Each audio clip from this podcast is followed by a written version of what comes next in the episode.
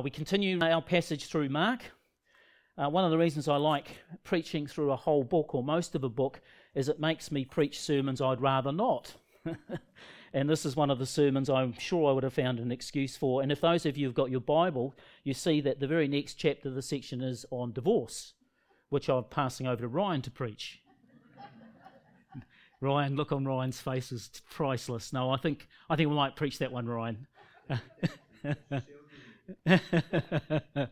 so uh, this is a challenging subject, and let's let Jesus' words sink into our hearts. Do you recognize this famous statue? Does anyone know the statue's name? The thinker. That's right. Have you ever wondered what he's thinking about? Why so serious? Why so lost in thought? It's actually not a great mystery. All you have to do is to put the statue, the thinker, in his context. You see, the artist Rodin had the thinker as the centerpiece of a much larger work. And though we often see the thinker in isolation, originally it was in the context of this larger work. And when you see the larger work, the penny drops, and you have no doubt in your mind to know what the thinker is thinking about. So, what's this larger work called? Well, the larger work is called The Gates of Hell. That's where the think that's the original thinker. All the other ones you've seen are copies. The gates of hell. Now, what happens is that all the other elements on that statue, on that, on that frieze, whether they are human or demons, are all suffering the agonies of hell, except for the thinker. Because the thinker has placed himself, for whatever reason, at the gates of hell, and do you know what he's thinking about? he's thinking about hell. There's no doubt. And that's what we're going to do as well today. Jesus is going to take us to the gates of hell, and then we are going to ponder and linger and think what that means. So we better pray. Let's pray. Heavenly Father, as we come to this challenging subject, this topic that we'd rather avoid, we pray that your Holy Spirit will move in us, transform us. May we hear the words of Jesus and not try and brush them away and may we be drawn closer to you. In Jesus' name, amen. One day, a man finds himself at the gates of heaven, and he's very much surprised because he'd been avoiding God all his life. and he had thought, well, if there is a heaven, that's probably like a tropical paradise with good health, good friends, and great contentment. However, it turns out that heaven is much, much more than this. But there's a catch. Well, a catch for this man anyway, because heaven is all about God. God's presence everywhere. You can smell it and taste it and see it and feel it. It's there 24 7 in a way that is much more direct than here on earth. There are times when we glimpse the presence of God in creation, maybe at the birth of our first child or when our beloved daughter marries, or in a quiet time or in worship. There are times when we sense the presence of God, but in heaven, it's God all the way. And so the man is feeling very uncomfortable. So he talks to the gatekeeper and said, Are there any other options? You see, I don't much care for God. Is there any place where God is not? And the gatekeeper replies, Well, yes, there is. A very small place set aside where there is absolutely no presence of God. Take me there, said the man. And he went. C.S. Lewis sums it up really well, sums up with what many Christians feel when he wrote this. There is no doctrine which I would more willingly remove from Christianity than the doctrine of hell, if it lay in my power. But it has the support of Scripture and especially of our Lord's own words. And it has always been held by the Christian church, and it has the support of reason. You see, no matter how we try and shuffle this awkward topic aside, Jesus will not let us. For Jesus has more to say about hell than any other person in the Bible, by a long shot. And this is exactly what we find in today's passage in Mark. In Mark 9, Jesus takes his disciples to the very gates of hell, and then he says, Consider this. Think about it. Ponder it. And so we will do the same. I'll start off by giving a bit of a background of what hell is, as we see from our Mark 9 passage, and then we'll look at three things. We'll look at how Jesus takes the disciples and us to the gates of hell and how fearful that is. But then we will see the good news because Jesus does not leave us at the gates of hell, but grabs us by the scruff of the neck and draws us back if we'll let him. And the third thing we're going to look at is how we can stop retracing our steps back to the gate of hell because that's the inclination, inclination of many of our hearts. So, three things, and a fourth. The first thing, what does Jesus tell us about how hell in this section? And then uh, the gates of hell, the good news, and going on so we don't retrace our steps. So, background. In this passage in Mark that was read just a moment before, you may have noticed that Jesus refers to hell three times. Hell in the English, but in the original language, the word for hell here is Gehenna. Gehenna. And Gehenna is an actual place. Just south of the city of Jerusalem was a valley with a very dark, dark, absolutely black history. Uh, listen to God speaking through the prophet Jeremiah about this valley. Jeremiah 32 35. They built high places to Baal, that's a god, in the valley of Ben Hinnom. Hinnom is the Jewish word for Gehenna, to sacrifice their sons and daughters to Molech, though I never commanded it, nor did it enter my mind that they should do such a detestable thing and so make Judah sin. Isn't that horrific? In those days, way before Jesus' time, the Israelite king at the time would encourage people to sacrifice children in the valley of Hinnom. In 2019, a good friend of mine, Ben, and I were in the hill country of Andhra Pradesh, India. We were on the village on this on this bluff overlooking a wide, expansive valley. The jungle just seemed to go on and on and on into the haze. And our guy indicated about midpoint in this vista, a sort of small rise, and said that village there practiced child sacrifice up until the 1970s. Imagine living in a village nearby you would lock your children up at night, which they did.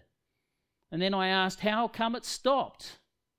And he said, Some brave Indian evangelists went into the village and they shared the gospel, not once, but over a period of months and months, risking their own life until the gospel broke through. And that village stopped sacrificing children in the mid 70s as what had happened in the valley of Gehenna. The practice was stopped. The good King Josiah came to power, and he thought, I want never this to happen again. So I will desecrate the place. And he turned that valley into the city's rubbish tip so that no one would offer any god to anywhere in that place. It became the refuge tip for Jerusalem. So in Jesus' day, if you had a donkey and it died, ponder that as you will. If you had a donkey in your backyard and it died and you had no car or truck, what would you do with it? Well, if it was in Jerusalem, you'd get a handcart probably, and you would get some friends to manhandle the dead donkey onto the, the cart, and you would make your way just outside the city to the, to the valley of Gehenna. And as you got closer, you'd be able to smell death, and the taste of decay would be in the back of your throat. And your eyes would start to smart from the acrid smoke rising from the fires that never went out that continually smouldered. In fact, it was said that in the right conditions, the smoke would blot out the sun. And there'd be rats and carrion birds, maggots feeding on decaying flesh. And as you were going through to discard your donkey carcass, you would probably remember the children murdered there in years past. And at every start of every sound, you might wonder if that was, well, evil lurking in that place. What an awful, awful, awful place. And so by Jesus' day, Gehenna the most horrible place that a Jewish person could imagine, Gehenna became the word to describe hell, the final eternal destination for all those who reject God and his ways. And so, in our passage, did you notice that when Jesus talked of hell, three times, twice he mentioned fire, fire that could not be quenched, thinking of the rubbish tip, and once he mentioned the maggots that would never die, thinking of the carcasses in Gehenna being maggot infested. So this was very real, very visceral. Very, it, the disciples did not have to imagine hell in the way that we do. And Jesus takes the disciples to the very gates of Gehenna. And he does that in three ways. And we pick up the passage in chapter 9, verse 43. The first way that Jesus takes us to the gates of hell, the first step is verse 43. If your hand causes you to stumble, cut it off. It is better for you to enter life maimed with two hands than to go into Gehenna, where the fire never goes out. If we grasp onto something that we know is outside God's word or by underhanded means, whether it be money or power or promotion or sex, advancing our own ways by grasping, we are in the danger of going to Gehenna, where the fire never goes out. And Jesus says this is the first step that will take you to the gates of hell. Do not grasp what is not right to be grasped, that is outside God's will. That's the first step. The second step is in verse 45. And if your foot causes you to stumble, cut it off. It was better for you to enter life crippled than to have two feet be thrown into hell. The second step that takes us even closer to those fiery gates is when we walk towards temptation or if our feet take us away from doing good. If we run towards sin or run away from God's will, we are in danger of being thrown into eternal hell. Now, a place prepared, it says in Revelation, not for us, but a place that was prepared for the devil, Satan, and his rebellious angels. That is the place that we are in danger of if we walk, use our feet, walk into sin. That is our second step towards the gates of hell. And the third step, the final step that brings us to the very threshold, is in verse 47. And if your eye causes you to stumble, pluck it out.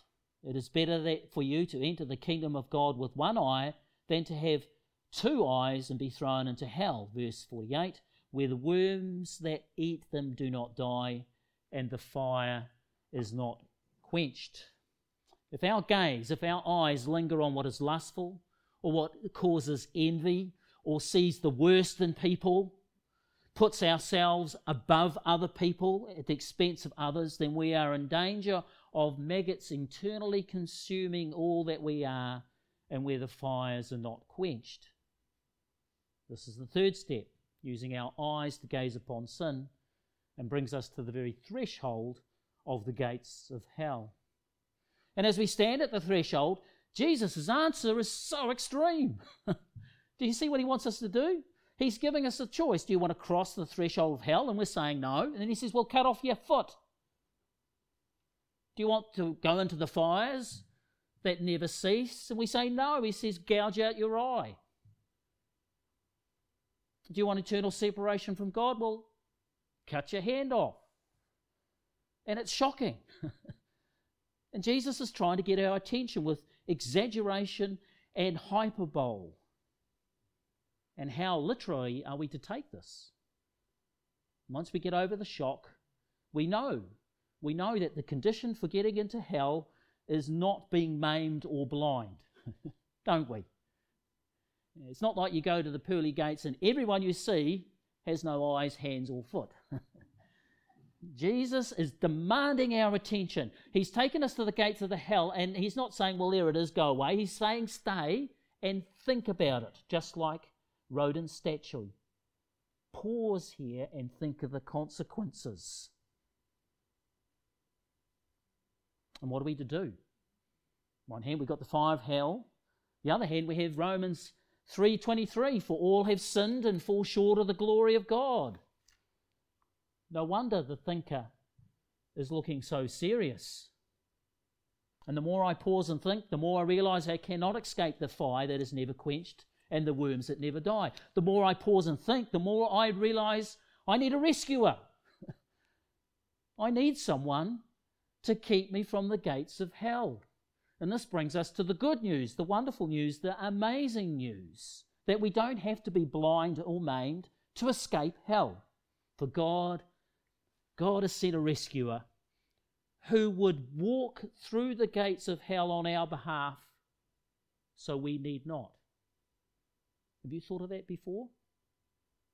Jesus walked through the gates of hell so you need not. He is our rescuer. Now, let's look at three parts to this rescue. First of all, it's sin that drags us to the gates of hell, isn't it? So, who has the power to forgive? Who has the power to forgive? Well, Mark chapter 2, you, we go way back to Mark chapter 2, and we remember there were four friends who had a friend who was paralyzed.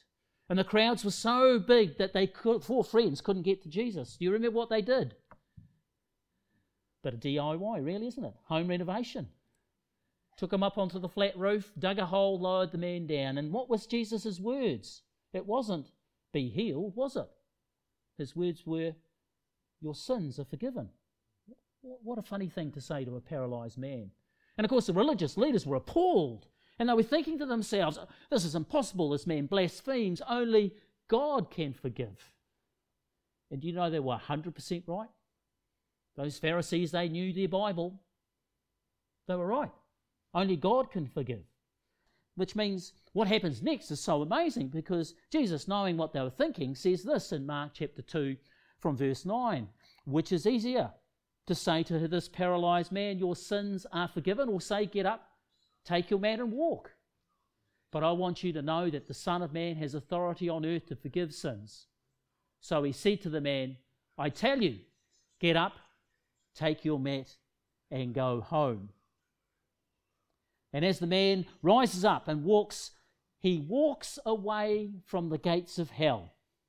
You think he's just walking out the door with a spring in his step. Well, you're right, but because his sins are forgiven, that man is also walking away from the gates of hell.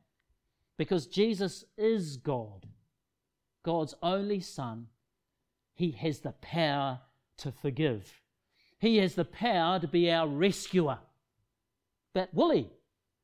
I mean, will he rescue us? He has the power to. He rescued the paralyzed man, but what about you and I?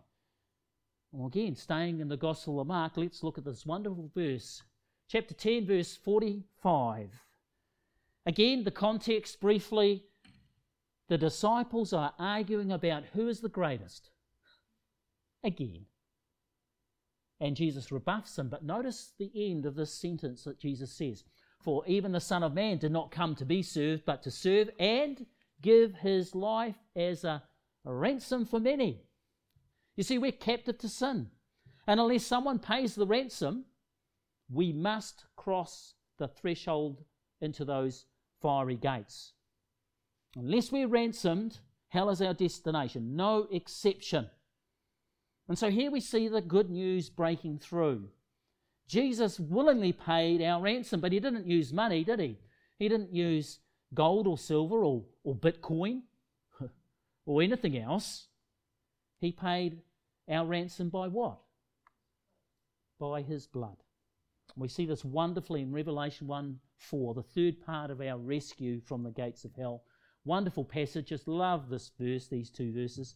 Jesus Christ, who is the faithful witness, the firstborn from the dead, the ruler of the kings of the earth, who, to him who loves us and has freed us from our sins by his blood.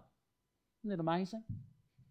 Jesus loved us so much that he grabbed us by the scruff of the neck and dragged us back from the gates of hell because he loves us. And it cost. And it cost him his blood. And this is the good news, the wonderful news, the very best news of the gospel, isn't it? What we rejoice in. Do you know there is no good news unless there's bad news? There's only mediocre news or average news.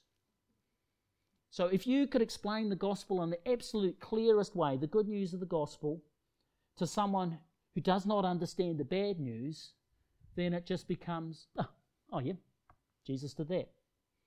It's not until we understand how desperate our rescue is that the good news becomes great and wonderful news in our lives.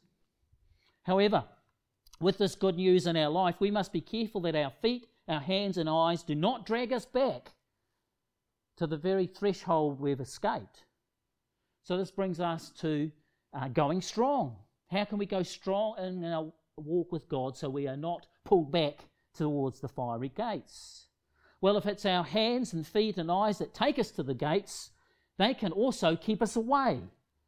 So, we're going to look at three verses that help us to uh, use our hands and feet and eyes to keep away from he- hell and walking towards heaven. And so, first of all, our hands. Instead of grasping at sin, what do we grasp? Philippians 2 15 and 16. Then you will shine among them like stars in the sky as you hold firmly to the word of life. Instead of using our hands for sin to grasp what we should not, we use our hands to grasp the word of life. So we read the Bible. We listen to it if we've got it on an app on our, our phone. Uh, we sit under good teaching, memory verses. We hold on to the word of life. And of course, Jesus is the word of life. So we also hold on to Jesus. How? Through his word. So that's the first step for keeping out, for keeping away from the gates of hell. But what about our feet? How can we keep our feet taking us closer to the gates of hell? Simple verse, James 4 8, come near to God and he will come near to you. Come near. How do we come near? With our feet. And then we pray. That's how you come near to God. Through God's word, we come near to God. Through serving each other and those outside the kingdom of God. By serving, we come near to God. By being obedient, when we read scripture and the Holy Spirit nudges us to do something, either something we quite enjoy or maybe something we don't want to do. Obedience. That's how we come close to God. So, our hands, our feet, what about our eyes? How can our eyes keep us from drawing to the very gates of hell? Hebrews 12:2 let us fix our eyes on Jesus, the author and perfecter of our faith, who for the joy set before him endured the cross and scorned its shame. Why did Jesus endure the cross? Why did he scorn its shame? To pay our ransom to keep us from the gates of hell. For Jesus died on the cross, was punished, punished for our sin, and walked through the gates of hell so we need not. Isn't it an amazing way of thinking of the cross? There's lots of different ways to look at the cross Passover sacrifice and, and, and various other things as well. But here's one way to fix your eyes on Jesus, to imagine that Jesus, when he died, he went to hell, he went through those fiery gates on our behalf so we did not we do not need to go. Now we need to make that faith commitment. If we do nothing with Jesus, then the gates of hell are our option. But if we cling to Jesus, if we use our hands to cling to Jesus, if we use our feet to go towards Him, if we use our eyes to fix our eyes upon Him, then we are rescued and kept from the fiery gates. So, what have we looked at today? Let's bring the message to a close. Well, we've we've actually joined Rodin's sculpture. You can imagine yourself sitting like that on the chair. I won't get you to strike the pose, but that's what we've done. We've done what Rodin's thinker has done. We've sat at the gates of hell. Jesus has brought us to the gates of hell. We didn't particularly want to go, and when you came to church this morning, this is the last place you probably thought you'd end up.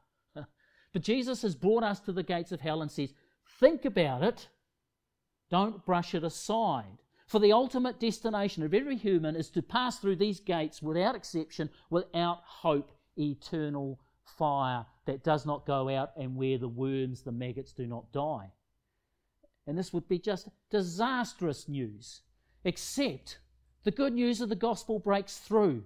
the beauty of the gospel, the wonderfulness of what Jesus did, because Jesus not only has the power to forgive, but he paid the ransom for us. He paid the toll, if you want to use another illustration. He paid the toll so we did not have to go through that gate, but that we could be set free. It cost him. Cost him his everything. Cost him his life. Cost him separation from his Father, his Heavenly Father.